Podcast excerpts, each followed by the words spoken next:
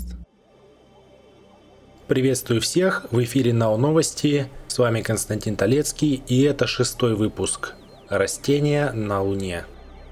Американское национальное управление по воздухоплаванию и исследованию космического пространства планирует провести эпохальный эксперимент, включающий выращивание растений на Луне. По планам агентства, в две тысячи пятнадцатом году первые растения уже будут высажены на лунную поверхность. Команда биологов, которая работает над проектом, собирается использовать контейнеры размером с консервную банку, оснащенные защитой от сурового лунного климата. А это разреженная атмосфера, сильный перепад температур в течение дня и всепроникающие частицы грунтовой пыли. Также туда планируется установить камеры, датчики и прочую электронику для сбора данных о состоянии саженцев. Но если вы представили себе яблоневые сады на естественном спутнике Земли, то поспешу вас огорчить. Пока все очень и очень скромно.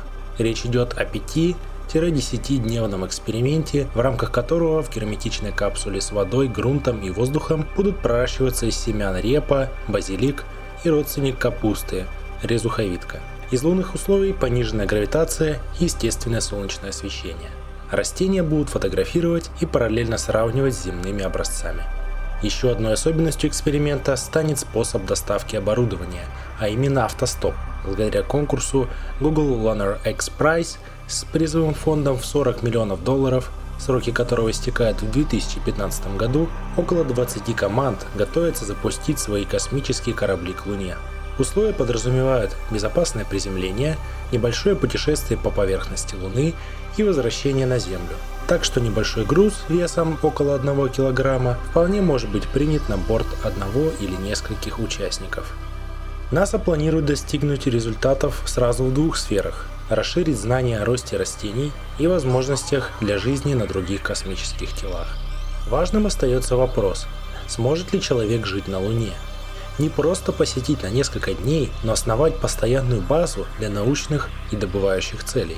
Отправка растений будет первым шагом в ответе на этот вопрос. Как и все живое, они содержат генетический материал, который можно повредить радиацией в отсутствии атмосферы и магнитного пояса, как на Земле. В этом аспекте растения выступают в роли канарейки из угольной шахты, предупреждая о смертельной опасности будущих путешественников на Луну. Вы слушали Науновости, подписывайтесь на нашу группу ВКонтакте ви кей точка ком слэш наукаст и всегда будьте в курсе последних новостей науки.